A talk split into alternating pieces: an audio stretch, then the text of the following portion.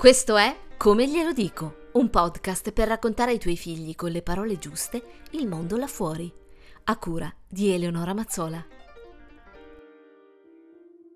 Oggi parliamo di ciò che sta là fuori.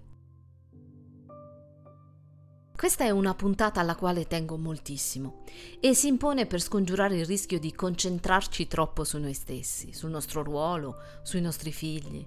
È una puntata a finestre aperte, insomma, in cui far entrare aria non viziata troppo dalla famiglia.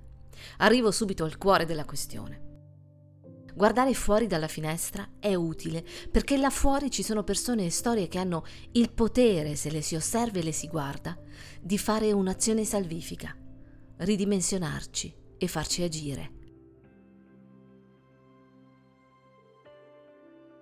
Il ridimensionamento non è un'azione semplice, né da fare con se stessi né con i bambini, ma è indispensabile. Ridimensionare è una strategia che va usata con parsimonia e attenzione.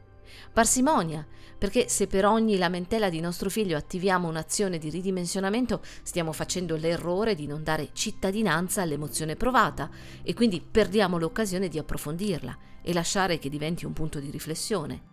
E attenzione perché il momento giusto in cui ridimensionare va scelto con cura.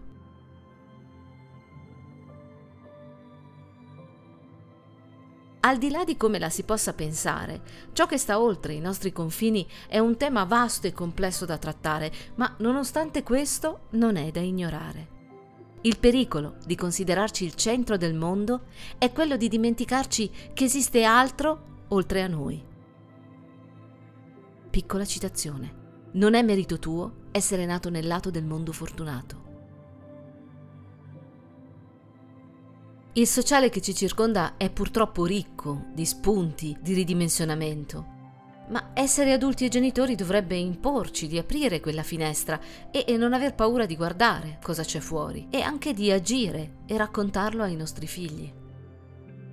E allora apriamo la nostra finestra e osserviamo che i più vicini a noi sono i bambini immigrati, costretti a lavorare nelle serre del Ragusano, senza scuola, senza diritti, senza futuro.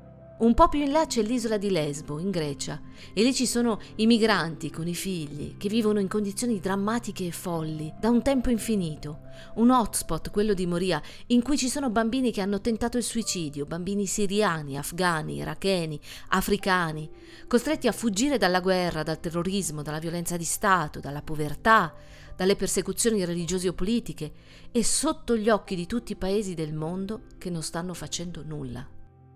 Allungando lo sguardo possiamo trovare i bambini del Congo, ridotti in schiavitù da più di vent'anni.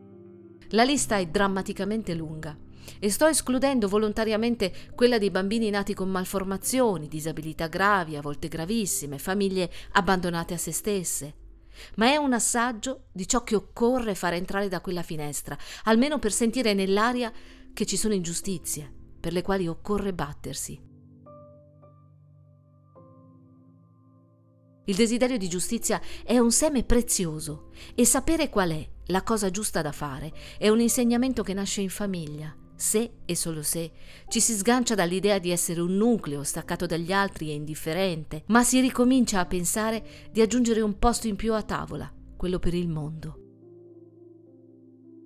Piccola citazione. La nostra società è molto simile a una volta di pietre. Cadrebbe se le pietre non si sostenessero reciprocamente. Parola di Seneca. Puoi seguirmi su eleonoramazzola.com o scrivermi a come glielo dico chiocciolagmail.com.